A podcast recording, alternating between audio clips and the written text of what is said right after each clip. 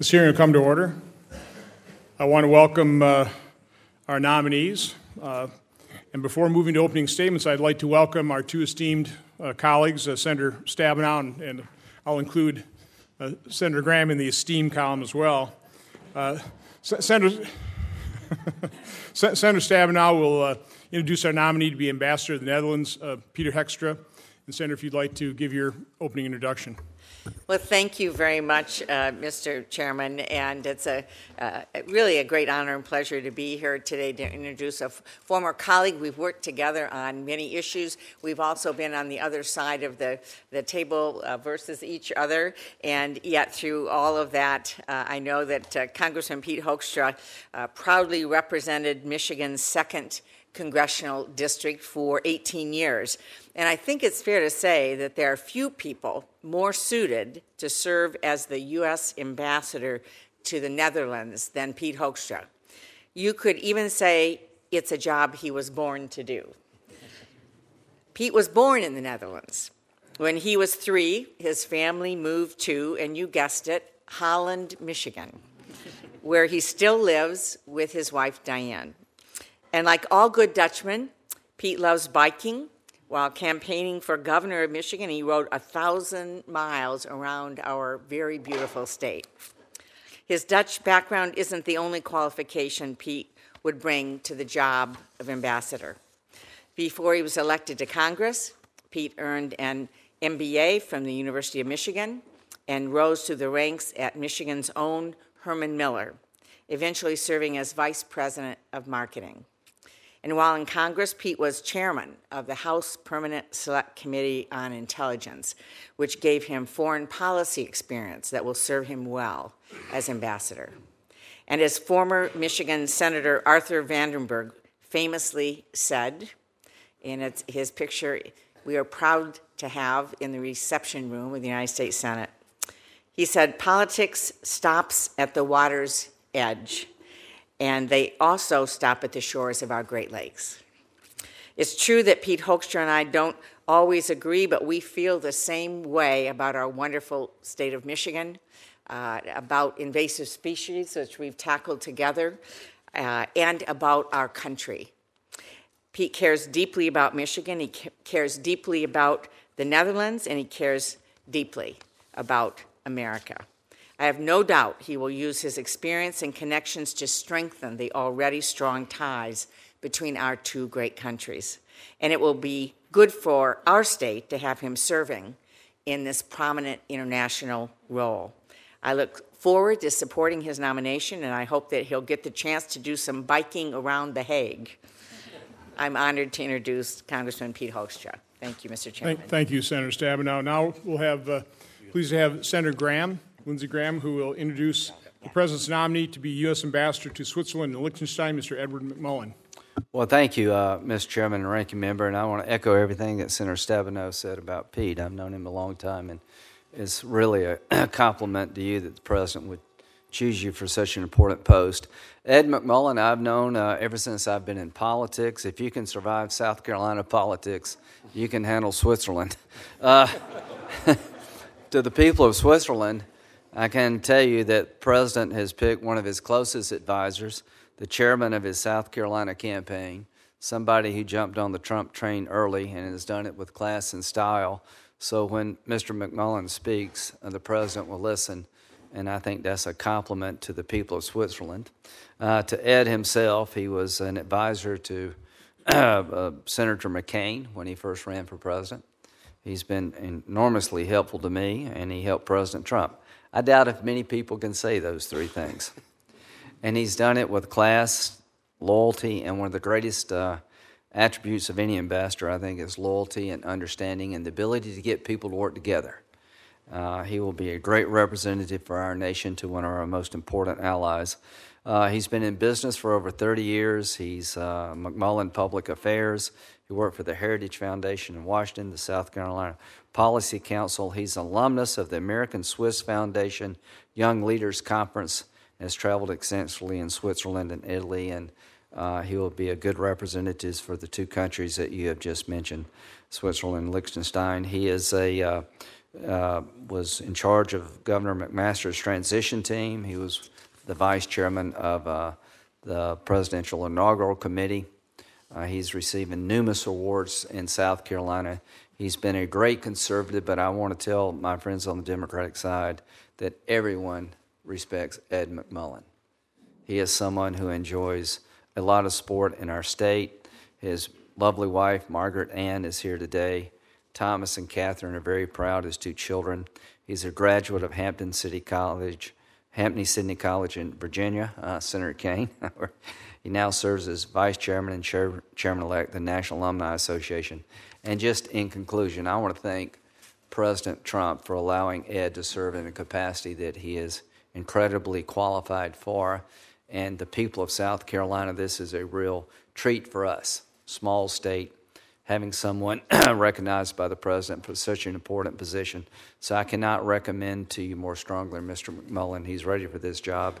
And thank you very much, Mr. Chairman. Well, the committee wants to thank the senators for those kind introductions. I, I know you have busy schedules, so you can, you, you're welcome to stay, but you just can't stay there because we need those seats. Thank you very much. So the committee gathers today to consider the nominations of ambassadorships to Spain, Germany, France, the Netherlands, and Switzerland and Liechtenstein. The United States has close relations with these countries based on enduring political, economic, defense, and cultural ties.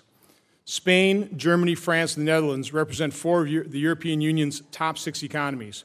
Together, they account for approximately half of the EU's economic strength.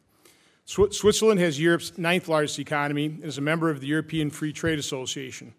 All five are among the top 30 trading partners of the United States, and collectively, they have direct investments in the U.S. economy worth $1.1 trillion. So you can see these are important relationships. Our security ties are no less significant. France, Spain, Germany, and the Netherlands are leading members of NATO. Switzerland is a vital counter- counterterrorism partner, helping the United States dismantle terrorist financial support networks. The strengths of these partnerships have helped forge an unprecedented era of peace and stability on a continent long ravaged by the great power of conflict. As the highest representative of the United States to these countries, you will be tasked with maintaining and strengthening these crucial relationships. Again, I want to thank all the nominees for uh, accepting this responsibility, being able to serve. Uh, it's a sacrifice. Uh, it's going to be a sacrifice for you and your family. And having spoken and uh, met with all of you, I'm sure you represent this nation well. And uh, before I introduce the nominees for their opening statements, I'd like to recognize the distinguished ranking member for this committee, Senator Murphy. Uh, thank you very much, Mr. Chairman. Look forward to hearing your testimony and getting to questions and answers. Let me um, uh, reiterate uh, the chairman's thanks uh, to you uh, and to your families for your willingness to serve. Uh, when there is a problem in the world uh, that needs the United States leadership to solve it, uh, the first place we turn is to Europe. Uh, this is a bond forged both by enduring values uh, and interests around the world. And you are going to uh, help, we hope, solidify a transatlantic partnership that has helped lead to an era of relative world stability um, that we hope can endure. You are going to face challenges. Uh, you will be working for an administration uh, that cheered Britain's withdrawal from the European Union, that pulled the United States out of the Paris Climate Accord, that now threatens to pull the United States out of the US EU led Iran nuclear agreement. This is a very perilous moment for the transatlantic relationship because of the policies of this administration. Uh, you are going to uh, both have the responsibility of soothing those tensions and reporting back accurately to this administration what people in Europe think uh, about the president's policies. Uh, but we are very glad uh, that you've chosen to take uh, this responsibility, and we look forward to your testimony today. Thanks, Senator Murphy. Again, we, we welcome the nominees. We certainly welcome their family, and I encourage you in your opening statements to introduce family members that are in the audience. Uh, our first nominee is the Honorable Peter Hoekstra. Uh, Peter is the President's nominee to be the U.S. Ambassador to the Netherlands. Mr. Hoekstra is a politician and business executive who served in Congress from 1993 to 2011 representing Michigan's 2nd District.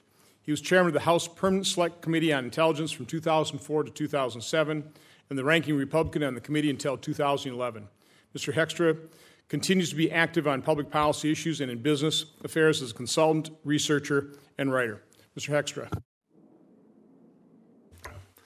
Thank you, Senator or Chairman Johnson, and good to be with you, Ranking Member Murphy, and other distinguished members of the committee. It's an honor to be with you today.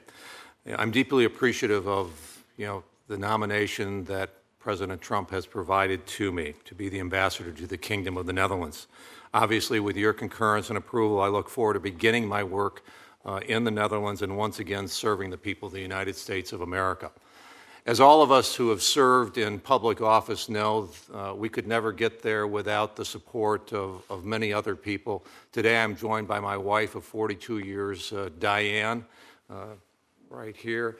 And also, we've, I've had the support of my, my children and my daughter in law for the 18 years that I spent in Congress. We all know the frustrations and the joys that a family can go through when uh, you know, their father or their mother is called congressman or senator. But for our family, it has been a richly rewarding experience, and we look forward to the opportunity to serve again.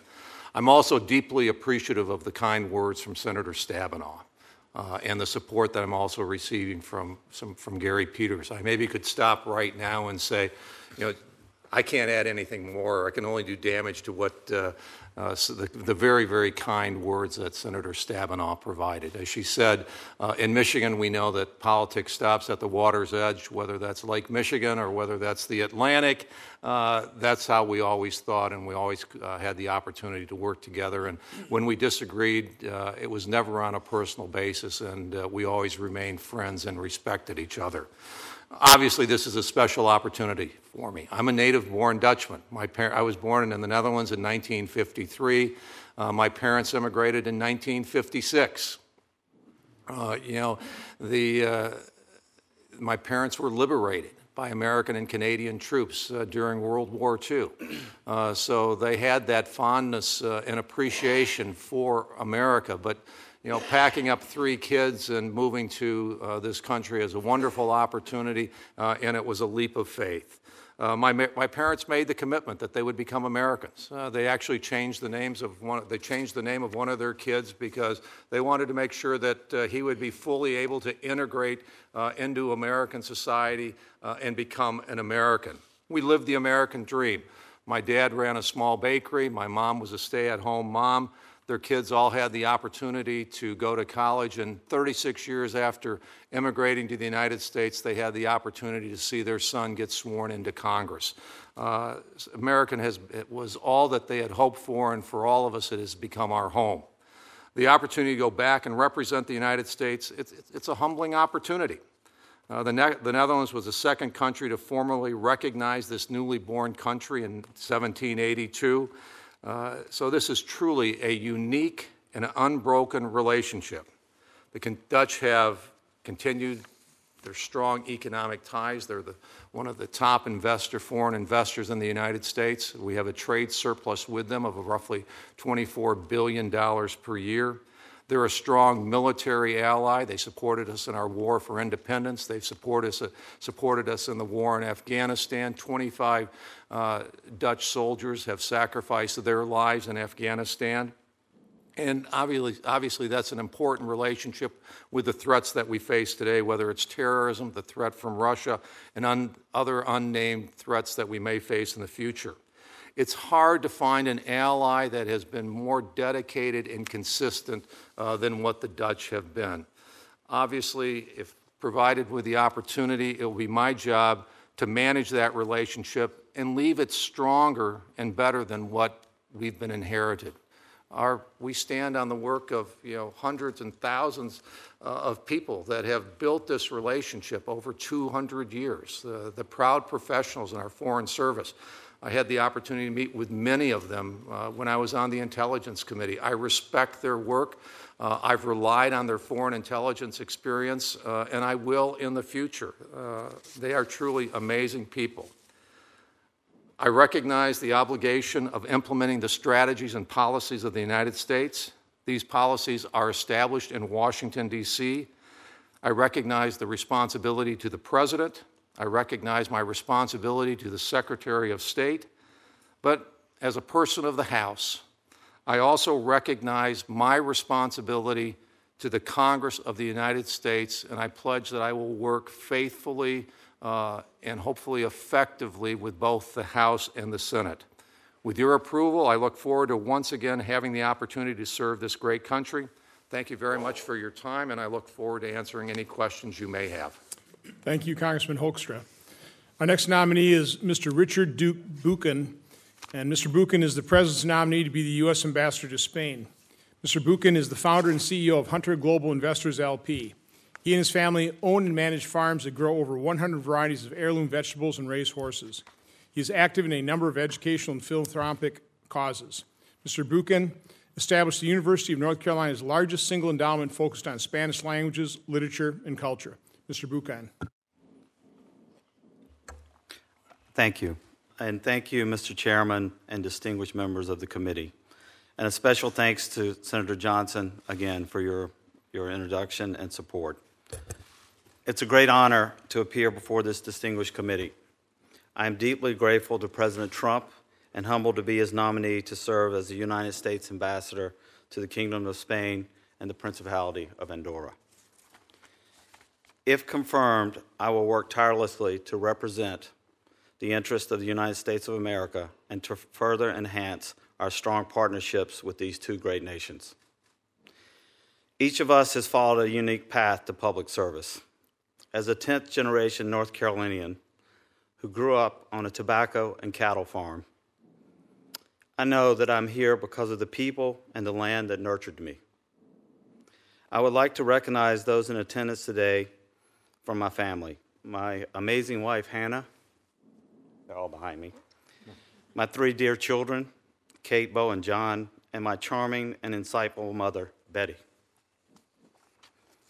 My father is here in spirit.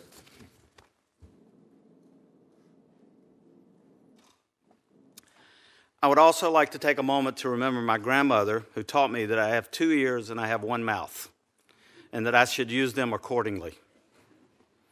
And that lesson has served me well in life so far. If confirmed, I look forward to joining the extraordinary team from the State Department led by Secretary Tillerson. The talented staff of the U.S. Mission to Spain works diligently to serve our great nation. I want to recognize their families who serve alongside them with equal honor, dedication, and commitment. My career in international finance has focused on building bridges, often between diverse individuals and groups to bring out the best in others to solve problems. I hope to apply those skills leading Mission Spain. Global engagement is vital to America's success. My three decades of work in Spain, other European countries, Latin America, and Asia have taught me the importance of listening to and learning from others to forge solutions. If confirmed, this experience and international perspective will be vital to my role as a U.S. ambassador. This opportunity to serve my country is a dream come true. I have loved Spain since my childhood. When I first read about that faraway land of Don Quixote and Picasso in the World Book Encyclopedia. In 1980, as an eager and curious high school student, I first convinced my parents to let me study abroad in Valencia, Spain. At the University of North Carolina at Chapel Hill, I double majored in Spanish and economics, studying an entire academic year in Seville, Spain.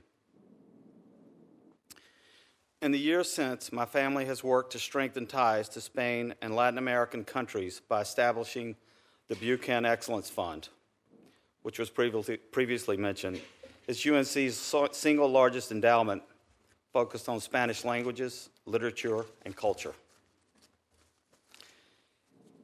It embodies my conviction that knowledge, understanding, and above all, human connections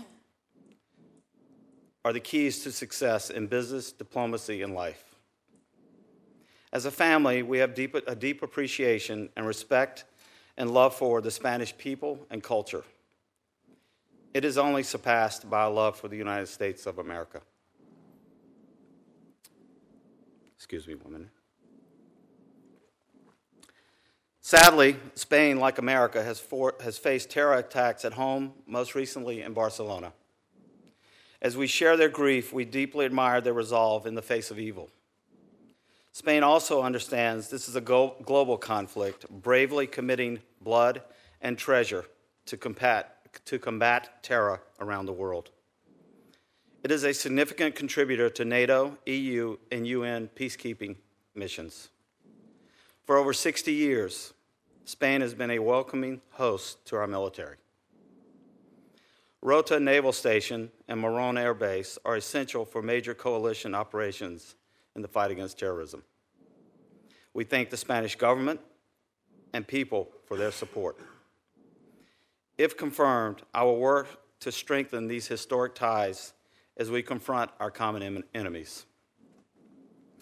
As I know firsthand from my years as a global investor, Spain is a vital economic partner.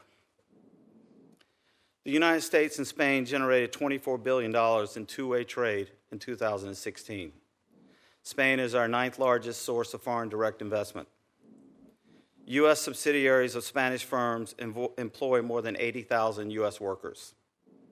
My career has been built on finding and pursuing opportunities. If confirmed, I will strive to increase Spanish investment in the U.S. and to increase opportunities for U.S. businesses in Spain. Our human connections to Spain are deep and meaningful, stre- stretching back to before the founding of our republic. Over 2 million Americans traveled to Spain last year to explore its rich culture and beautiful landscape. Approximately 770,000 Spaniards visit the U.S. each year, spending about $1.7 billion. More than 200,000 Americans live in Spain. If confirmed, the safety and security of these American citizens will be a top priority. We can also rely on Spain to share our broader geopolitical interests. Spain has been a reliable backer of EU sanctions against Russia and North Korea. Spain is also an important partner in seeking democratic reforms in Venezuela. If confirmed, I will vigorously represent our policies to, to ensure that the United States and Spain continue to work together closely. While I've spoken much of Spain, if confirmed, I will also represent the United States before the Principality of Andorra. Situated in the Pyrenees Mountains, this breathtaking country is also rich with history and culture. Andorra has been a reliable partner in key votes at the United Nations and other important international fora it has taken great strides in diversifying its economy. The embassy works closely with our Andorran partners on educational exchanges and trade promotion. If confirmed, I will be honored to represent U.S. interests in the Principality of Andorra and to build our long friendship and close bilateral cooperation. Distinguished senators, I would like to thank you again for your time. I begin by talking about our shared journey. My family and I have been blessed in so many ways. We owe so much to America. If you will honor me, I pledge to give my all to, strength, to strengthen and advance the partnership of our long term and unwavering friends, Spain and Andorra. I welcome your comments, questions, and a continued relationship. Thank you, and God bless America. Thank you, Mr. Buchanan. We would all do well to heed your grandmother's advice. Uh, our next nominee is Mr. Richard Grenell, and Mr. Grenell is the President's nominee to be U.S. Ambassador to Germany. Mr. Grenell is a foreign policy writer and commentator. He founded the international consulting firm Capital Media Partners in 2010. For nearly two decades, he has served as the primary communications advisor for public officials at the local, state, federal, and international levels, as well as for a Fortune 200 company. Mr. Grenell is the longest serving United States spokesman at the United States, having served four U.S. ambassadors. Mr. Grenell. Thank you, Mr. Chairman and ranking members, member and members of the committee. First, let me say that I greatly appreciate the time and commitment you all have made to serve the American people. I am thankful for the sacrifices you and your families have made throughout your tenure in public office. I would also like to express my gratitude to President Trump for his confidence in me. I am honored and humbled to be here today. The United States truly is the land of opportunity. The fact that I sit before you all today is a testament to this country's outstanding potential. This country has provided me with every opportunity, from my days growing up in Western Michigan to the life I've built with my partner in California. I owe so much to our great nation. With your consent, I pledge to return the favor. I pledge to serve this country and its interests with honor and distinction. I pledge to respect its Constitution, and I pledge to uphold its values, spreading our deeply held commitment to democracy, freedom, and human rights.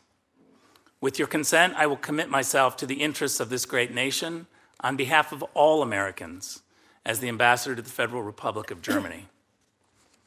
All of us owe a great deal to those who helped us along the way. I'm here today with my partner of 15 years, Matt Lashey. I want to publicly thank Matt for his many sacrifices, but most of all for his incredible love and support. Throughout every challenge and opportunity that I've faced, including cancer, Matt has supported and encouraged me every step of the way. I would not be able to serve the president nor the American people without Matt's commitment by my side. Thank you. I must also add a thank you to my father, who would have been sitting right next to Matt if he were alive today, and to my mom watching from Michigan.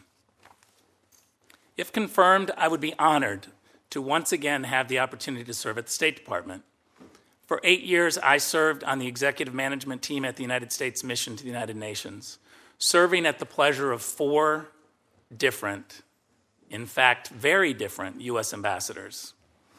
I know personally how stressful the arrival of a new ambassador can be for embassy and consulate staff. With your consent, I look forward to making that transition a smooth and enjoyable process for the many courageous and patriotic Americans serving their country throughout Germany. If confirmed, I will seek to deepen and strengthen the historic relationship between Washington and Berlin. Our two great nations share an unbreakable bond and I look forward to strengthening these ties while championing the values of diversity, transparency, and fairness. In addition to the embassy in Berlin and the five consular offices, Germany is home to more than 30,000 American men and women serving in the U.S. military. If confirmed, I will make their safety and security a top priority. This past Sunday, the German people went to the polls and exercise their right to a representative government in a free and fair election. Chancellor Merkel is now negotiating to form a new government. Whatever the makeup of the new German governing coalition, I look forward to representing the American people as we deepen our powerful and unbreakable bond with the German people. If confirmed, I commit to broadening cooperation surrounding our shared goals of security and prosperity. As we seek to remain competitive and safe in an ever changing world, we must look to strengthen those elements of friendship, which have so greatly benefit, benefited both nations. We must increase our trade and economic relationships, expand our information sharing, and find new innov- innovative ways to strengthen our alliance and further the interests of peace around the world. But knowing that freedom isn't free, I will also commit to working with the Chancellor and the new governing coalition to increase the pace at which Germany moves to meet its commitments to NATO. But in doing so, I will reinforce to the German people our nation's commitment to a strong, united West. No other nation will disrupt this important bond that we share. I am honored to be here today at the pleasure of the President, and I look forward to answering your questions and hearing your suggestions. Thank you, Mr. Grenell. Our next nominee is Ms. Jamie McCourt. Ms. McCourt is the President's nominee to be the U.S. Ambassador to France. Ms. McCourt is an entrepreneur and attorney and has founded leading entrepreneurial enterprises in Los Angeles and Boston. She's a former co owner, president, and CEO of the Los Angeles Dodgers. She also served as an adjunct professor at the UCLA Anderson School of Management. Ms. McCourt possesses a unique global perspective, having lived and worked both domestically and abroad in numerous industries, including sports, law, finance, education, and real estate. Ms. McCourt. Thank you, Chairman Johnson, Ranking Member Murphy, and members of the committee. It is my great honor to be here today as President Trump's nominee to be the United States Ambassador to France and Monaco. I am extraordinarily grateful to the President for this opportunity to serve the American people as his envoy to our oldest and certainly one of our closest allies. Knowing I have not made this journey alone, I would like to take a moment to express my gratitude to my parents, who were first generation Americans, born and raised in Baltimore, Maryland, as was I, and to my four best startups, my four boys, Drew Travis, Casey, and Gavin, two of whom are here today. As the first person in my family to attend college, I received a BS in French here at Georgetown University, with a year at La Sorbonne in Paris, a JD from University of Maryland School of Law, and ultimately an MS in Management from the MIT Sloan School of Management. And as you said, I've been an adjunct professor teaching leadership at UCLA Anderson Business School of Management.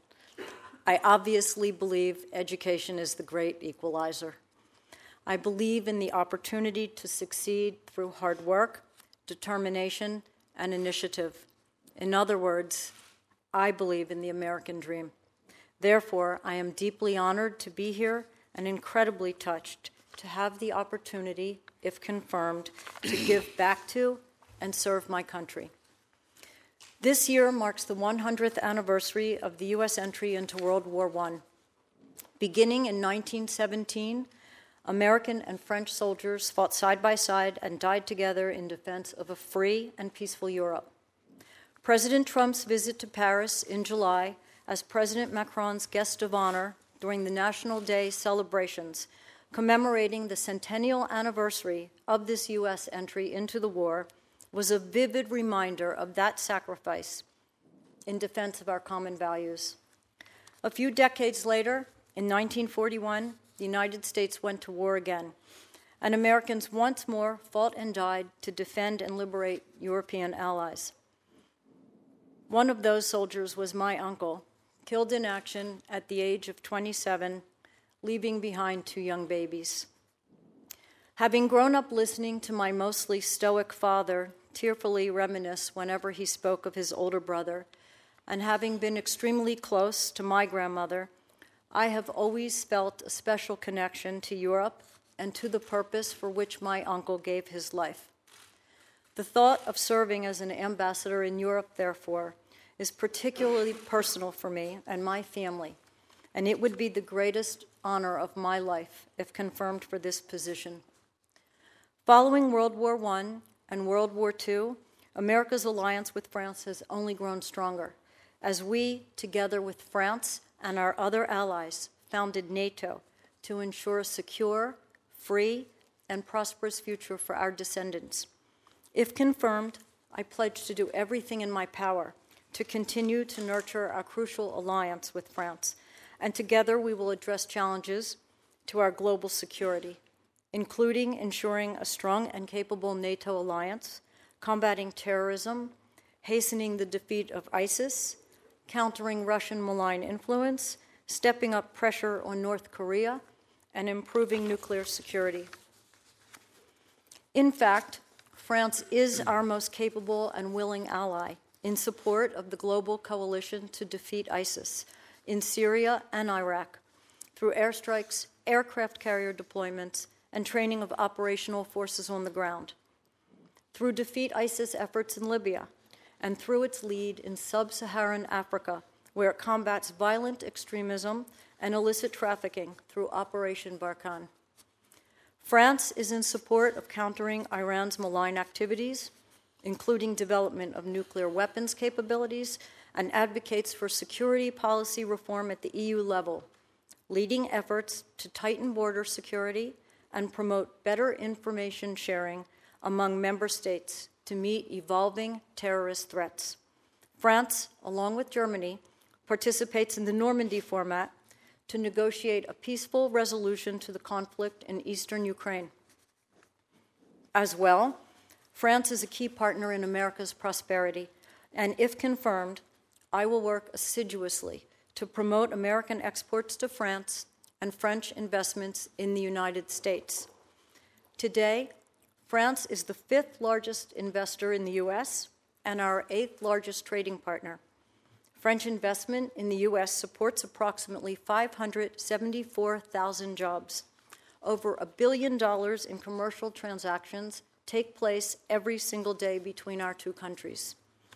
As someone who has long been involved in business ventures myself, including as the co owner, president, and CEO of the Los Angeles Dodgers, as well as through my investments in high value real estate, biotech ventures, technology startups, and even art, I would like to further expand this relationship to provide new business opportunities. Additionally, if confirmed, I look forward to nurturing our relationship with the Principality of Monaco and working together with His Serene Highness Prince Albert and his government to further our joint objectives. Monaco has been a trusted partner for the United States in advancing our shared interest in a secure and prosperous world. Moreover, the Department of State's highest calling is to protect U.S. citizens abroad. The horrific terror attacks in France that claimed the lives of innocent people and injured countless others, including Americans, are a stark reminder of our overarching duty to protect our citizens. If confirmed, I will consider my primary responsibility to ensure the safety and security of the embassy community and of all U.S. citizens in France and Monaco. I assure you, our mission and its staff will have no higher priority. If confirmed, I will lead the mission to do everything possible to support French efforts to prevent another tragedy. To this end, I will seek to deepen U.S. French counterterrorism cooperation and information sharing so that violent extremists in Europe will not be able to threaten the U.S. homeland. In closing, the U.S. partnership and alliance with France is a cornerstone of our cooperation with Europe drawing on the strength of the entire U.S. government, including the dedicated officers of our U.S. Foreign Service, and the many talented individuals rep- representing multiple agencies of our government in France, I would, if confirmed, work every day to advance our mutual interest in a secure and prosperous world. Thank you again for the opportunity to appear before you today I look forward to answering your questions, and if confirmed, I look forward to working with all of you to further enhance the relationship between the United States and France and Monaco. Thank you, Ms. McCourt. Uh, last but not least, our final nominee is Mr. Edward McMullen, Jr. Mr. McMullen is the President's nominee to be the U.S. Ambassador to Switzerland and Liechtenstein. Mr. McMullen has served in public policy, political, and business positions for over 30 years. He is currently President of McMullen Public Affairs a full service advertising and corporate public affairs company. His firm's clients have included several Fortune 100 companies. Mr. McMullen has been appointed to serve on key South Carolina statewide boards and commissions. Mr. McMullen. Thank you, Mr. Chairman, Chairman Johnson, Ranking Member Murphy, and members of the committee. I'd also like to thank uh, Senator Graham for his kind introduction. He is a good friend, and I'm thankful he took the time to be here. It is an honor and quite humbling to be with you today as the President's nominee to be the U.S. Ambassador to Switzerland and Liechtenstein.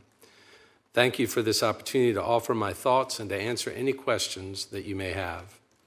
There are many who have joined me in this journey, and I would like to express my love and thanks to my wife of 28 years, Margaret Ann, who's here today.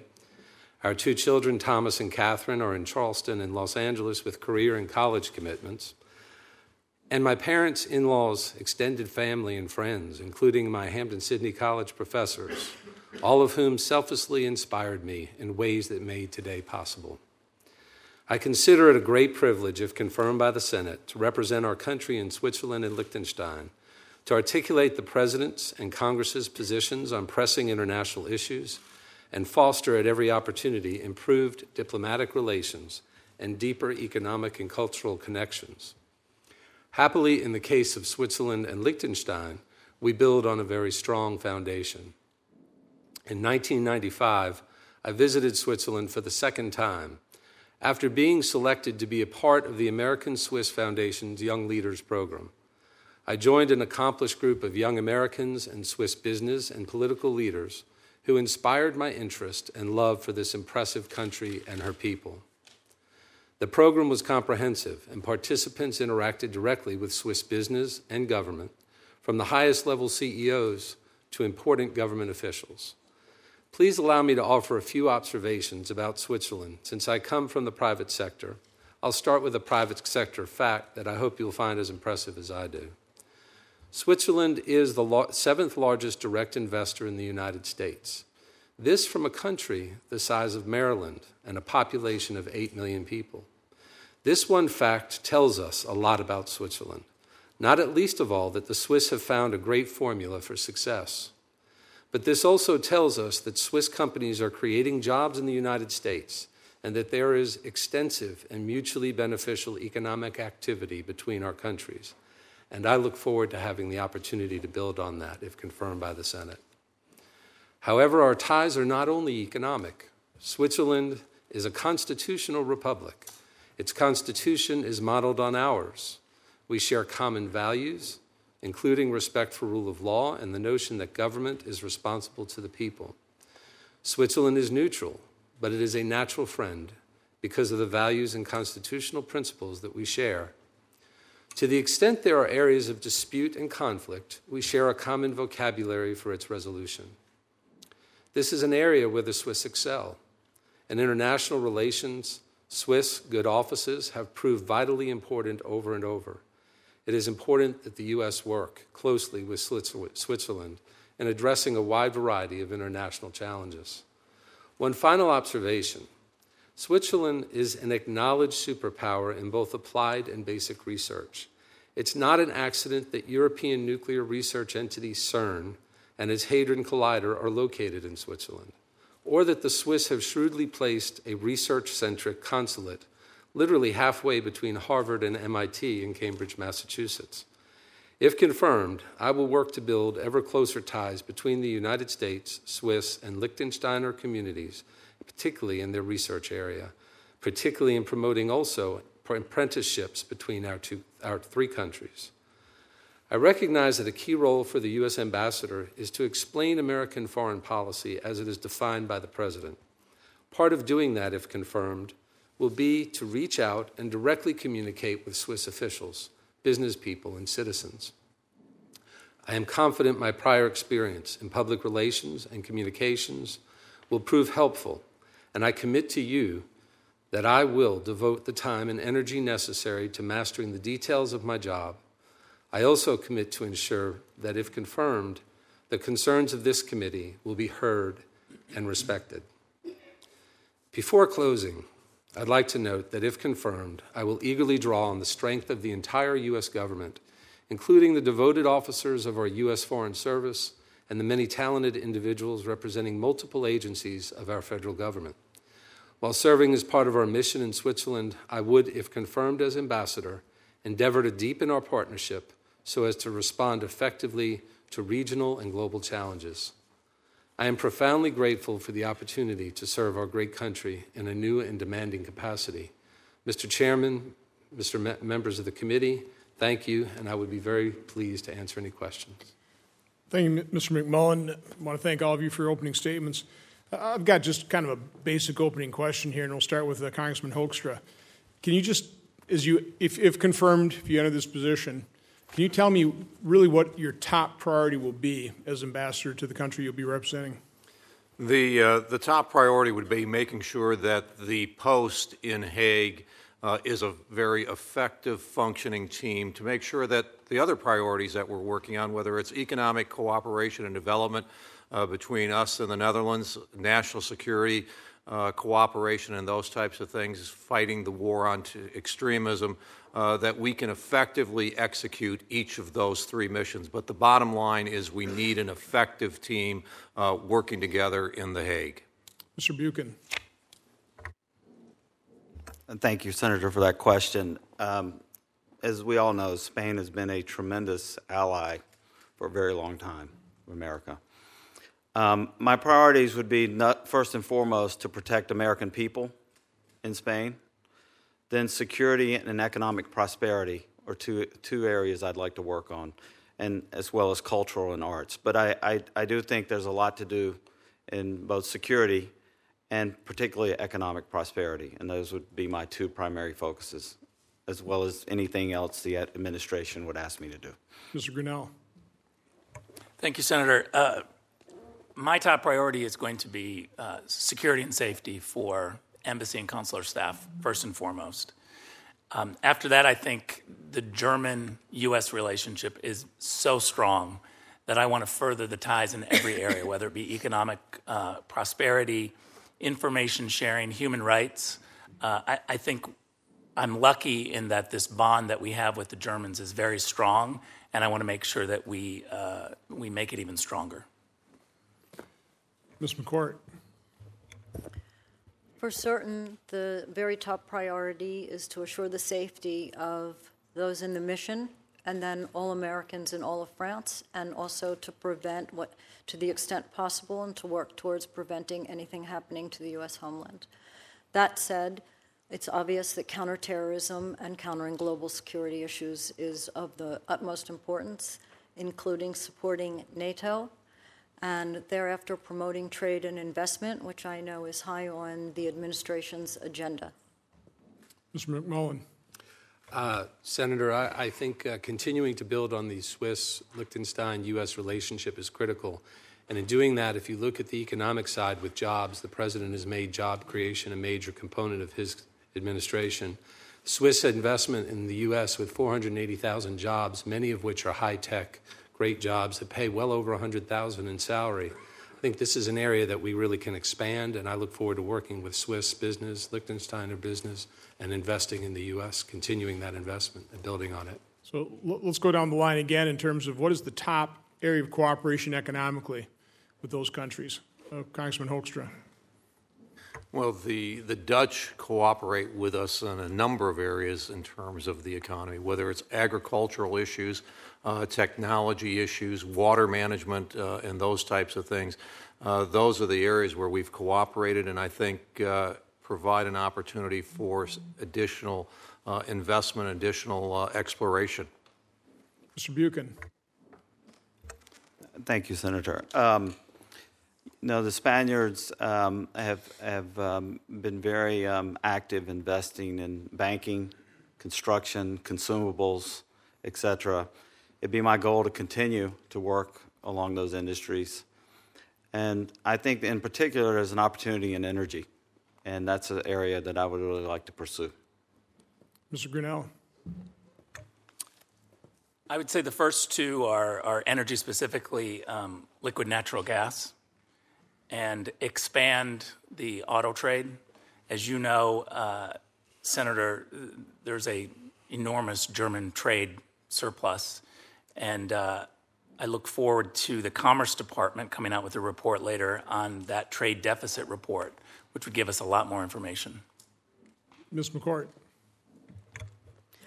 France has a broad goods and services reach, and I would say that certainly it reaches into the airspace and the military space, the IT space, the pharma space, and definitely increasingly in the energy space. Mr. McMullen. Mr. Chairman, I think trade uh, with Switzerland is, for a small country the size of Maryland, is pretty impressive. And when you look at the types of trade, it's pharmaceuticals, aerospace, gold, chemicals, and something that Americans seem to enjoy their Rolex and their Patek Philippe's. So I think that is one of the great Swiss uh, uh, assets that we've got, and it's a major trading uh, opportunity for the U.S. Okay, well, thank you. I've efficiently used my time, uh, Senator Murphy. Uh, thank you very much, Mr. Chairman. I enjoyed all of your opening comments. Again, appreciate your willingness to serve. Um, uh, Ms. McCourt, let me uh, start with you. Um, Russia uh, used uh, very familiar cyber espionage tactics to try to manipulate France's recent national election. Um, uh, tactics that we saw employed here in the United States in 2016. Unfortunately, um, nearly half of U.S. voters today do not believe that Russia interfered in the 2016 election, largely because our president regularly calls reports of that interference a hoax.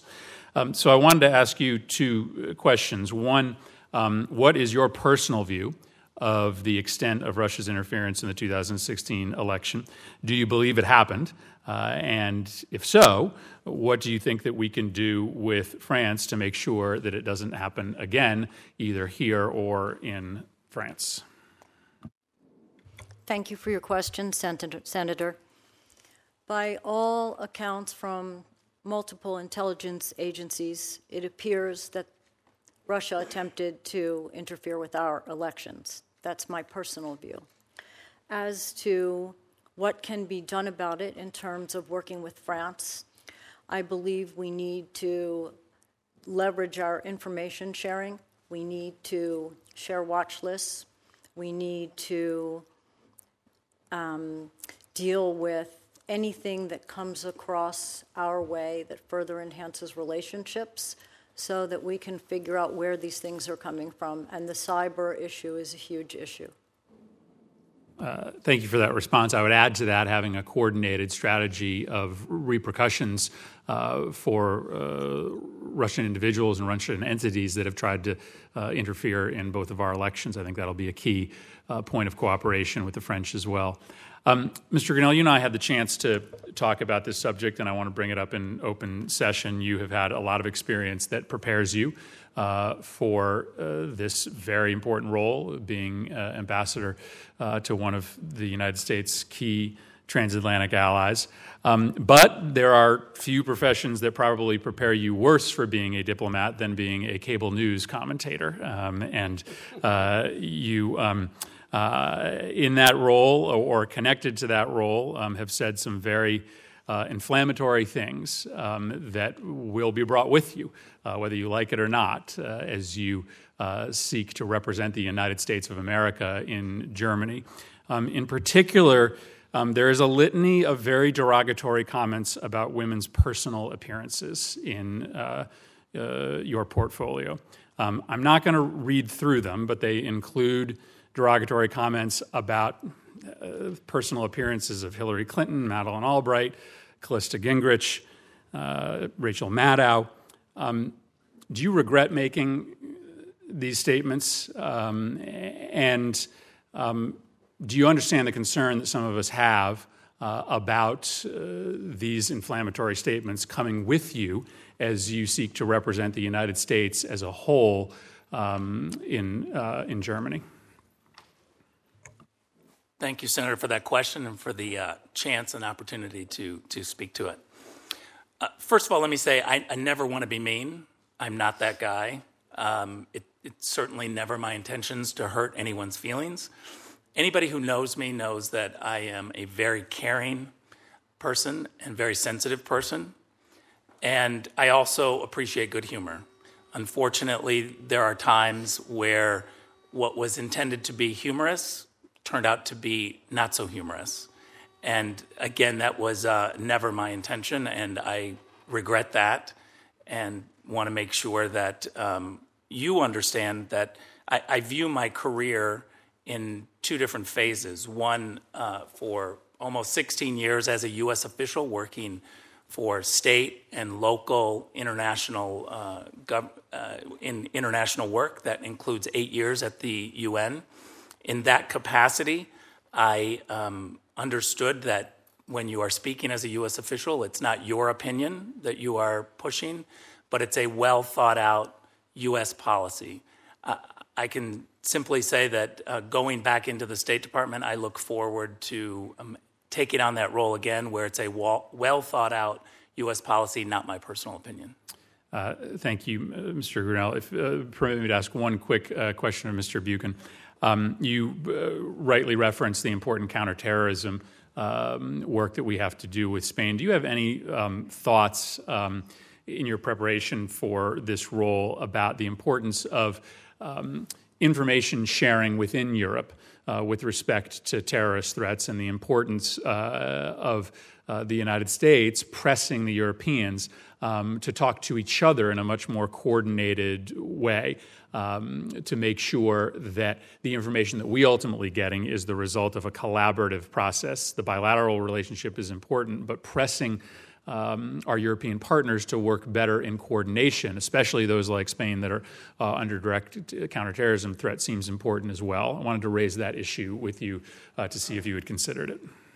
Uh, thank you, Senator Murphy. Um, what I do know is that the information sharing between Spain and the United States is quite strong. Again, they've been a tremendous ally and friend. Um, so I believe that relationship's there. Certainly, in all situations, there's room for improvement. Um, to the extent that um, that uh, the administration or uh, senators such as yourself viewed as this is a high priority, of course, I will do my best to execute on that. As far as specifics between Spain and the rest of Europe, candidly, I haven't had privy to that information at this point in time. But if it's important to people in the administration and people in this room, we certainly will make it a top priority. And, and again, thank you for that question. Thank you. Thank you, Mr. Chairman. Senator Kaine. Thank you, Mr. Chair, and congratulations to each of the nominees. Um, not only is it a real honor to carry the title of ambassador should you be confirmed, but you're also going to work with great people. And I'll tell you something that I always do when I travel. I, I go to missions and I ask to meet with first and second tour foreign service officers without the ambassador present. So these are people who are new in their career at the State Department. And this is what I say to them I say, Congratulations, you've, you've gotten a job that is really hard to get. What will make the difference between you staying at this job and making a career out of it or leaving after a few years? And then I don't have to say anything more. And we have about a two hour discussion that's fascinating. Not anybody has yet said, you got to change up my ambassador. That's going to be the make or break. They, they instead bring up all kinds of issues.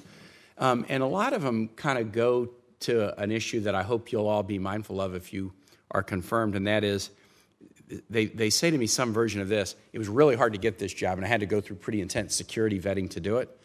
And now I'm in the job, but I get micromanaged. So, like to order five pencils, I have to take a lie detector test. If you trusted me enough to vet me to do the job, trust me enough to do the job.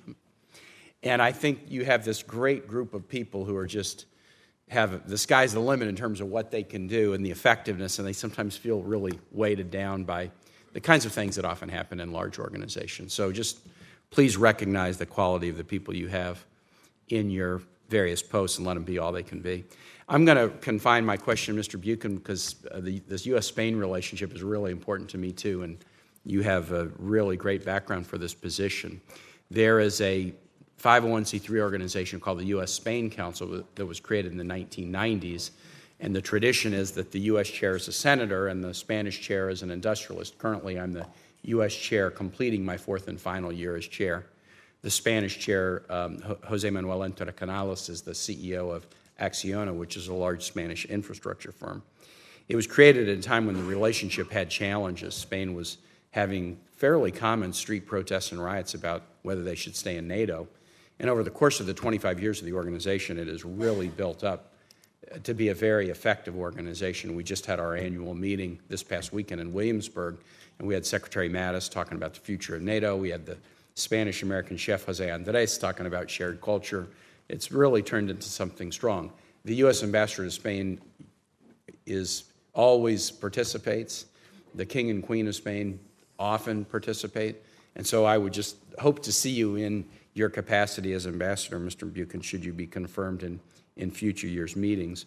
And then, really, just one question I think that's an opportunity, a really important one for the U.S. and Spain right now. I know Prime Minister Rajoy was with the president yesterday in the Oval Office. By all accounts, that meeting went well. And the opportunity that I think is a shared one is Puerto Rico. So, obviously, Spain and the United States both have deep, deep historical connections to Puerto Rico. Uh, Spain, through the settlement in the 1530s. Uh, Puerto Ricans are Americans and have been since the early 1900s.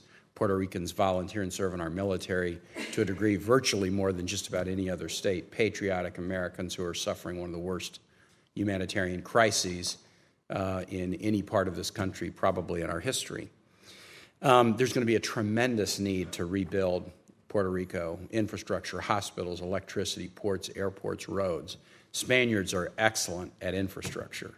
Um, the, the chair of the U.S. Spain Council is an infrastructure guy. The, one of the three topics that we had this weekend in Williamsburg was about infrastructure. The, Virginia does public private partnerships in a really interesting way. I did when I was governor, and often it was the Spaniards who were the contracting firms and the Australians who would figure out how to finance the deals, and we would do these projects in Virginia. I think there is a, is a critical humanitarian need to to really be firm in our commitment to the Americans in Puerto Rico and to help rebuild. And I think the Spaniards not only have expertise, but have a real deep cultural interest in this, and there might be some wonderful opportunities right out of the gate for U.S. Ambassador to work together to help forge partnerships to do it. And I just wanted to put that on the table and say I think there's going to be a great opportunity immediately, and I would love to work together with you on a matter like that should you be confirmed. Uh, thank you, Senator Kaine. Um, I too agree that there's a great opportunity here. Um, we can we can certainly address the human needs, and, and it's all about building bridges, in my opinion, and making human connection. And this is this sounds like a great idea, and uh, we know that some of the largest construction and infrastructure firms in the world are based in Spain. We also know that some of those are based in the United States. Mm-hmm. So I look forward to working um, with you and whomever else on this, uh, this, this fantastic idea. And, and thank you for that. Great. Thank you so much. Thanks, Mr. Chair. Senator Markey. Thank you, Mr. Chairman, very much. And uh, congratulations to uh, each of you on, the, on this nomination. Uh, Jamie McCourt, I've known for decades, and uh, her background is very diverse. She brings um, a life of very, very um, uh, interesting uh, and I think instructive life's experience that can help her uh, be um, a very good ambassador for our country to France. Um, one of her sons, she talked about her four sons as startups. One of them was an intern in my office uh, 10 years ago. So I've known the family for um, a long time. Um, and uh, so I, I guess my first question I'll, I'll, just throw to you because uh, you're arriving just as um, President Macron uh, is really beginning his presidency and saying that he wants to reinvigorate the EU, that he wants to re-examine its institutions. And uh, the people on this committee do believe in a strong EU-American partnership. Uh, it's been basically the cornerstone of civilization since uh, uh, World War II.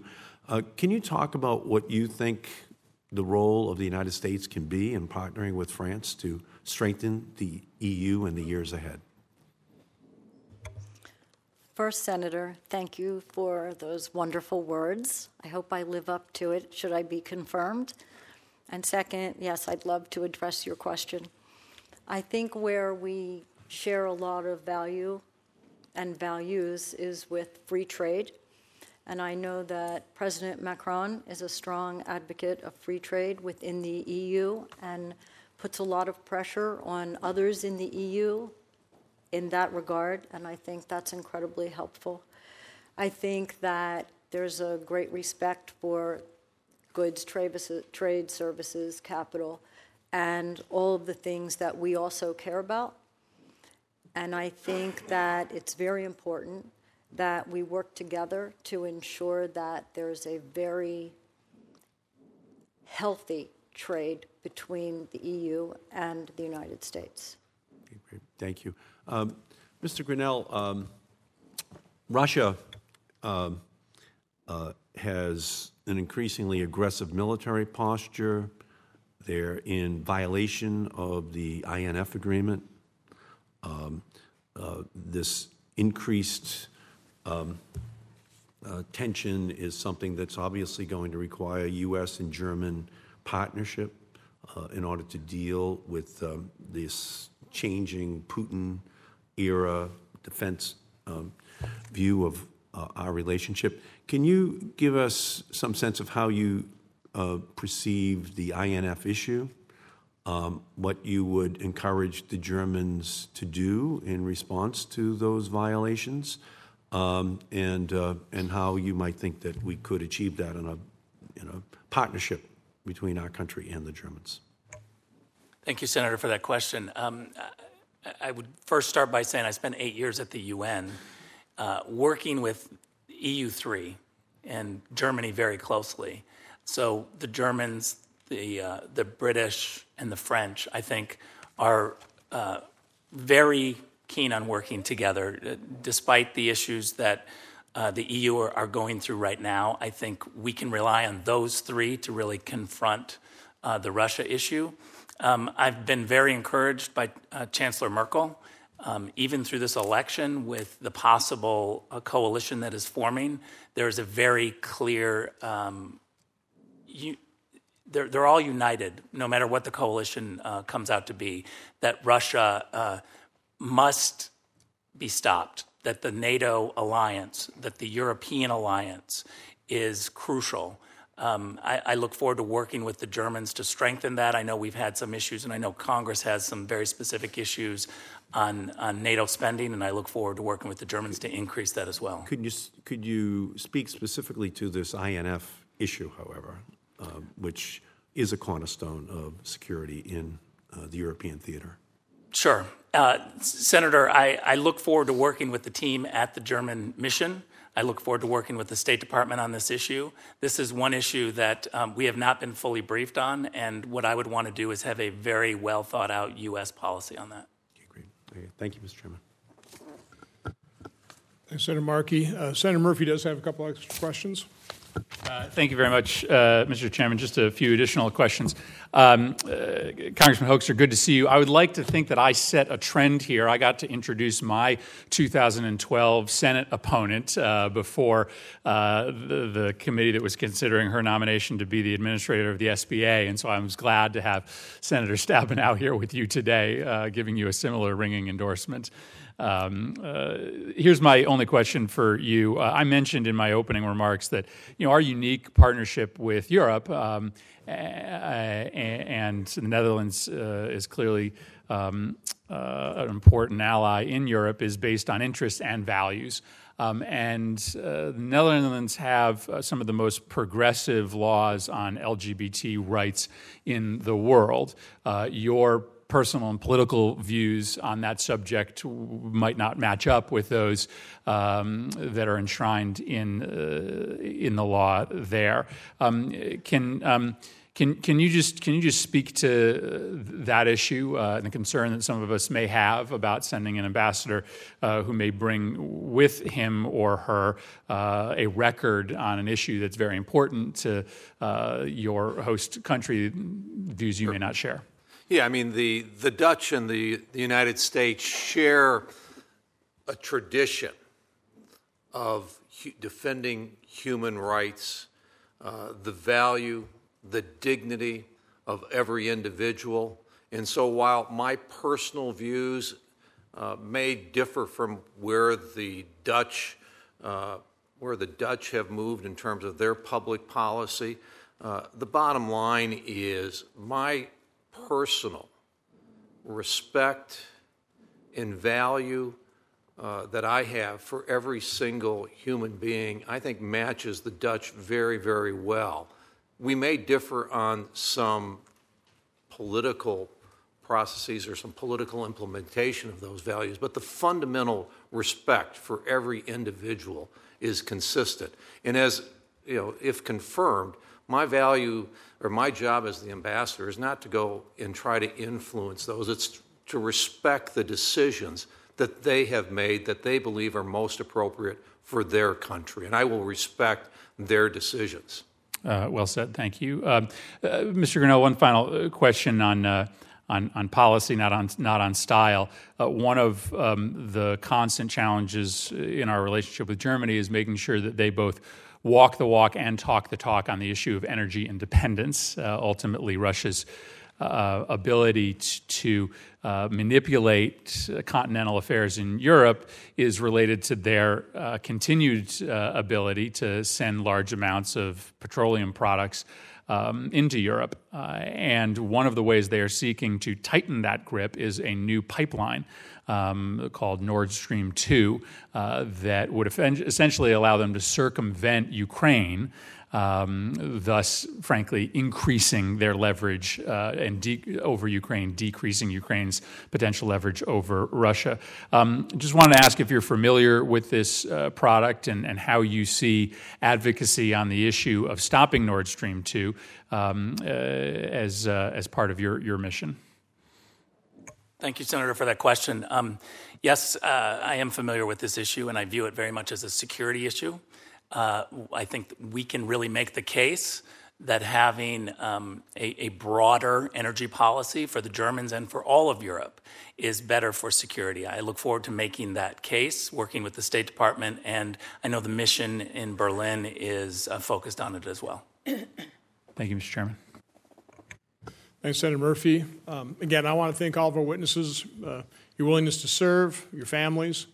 Um, Being ambassador of the United States to these nations is is a critical job. Uh, You need to re- represent American values to those countries, but it's also important that you, rec- that you uh, recognize you have to uh, represent their viewpoint back to the United States. It's really a two-way street. So uh, I was struck by, in my meetings with all of you, and I appreciate the time you took, that uh, you have a great affinity for the countries that you've been nominated to, to represent.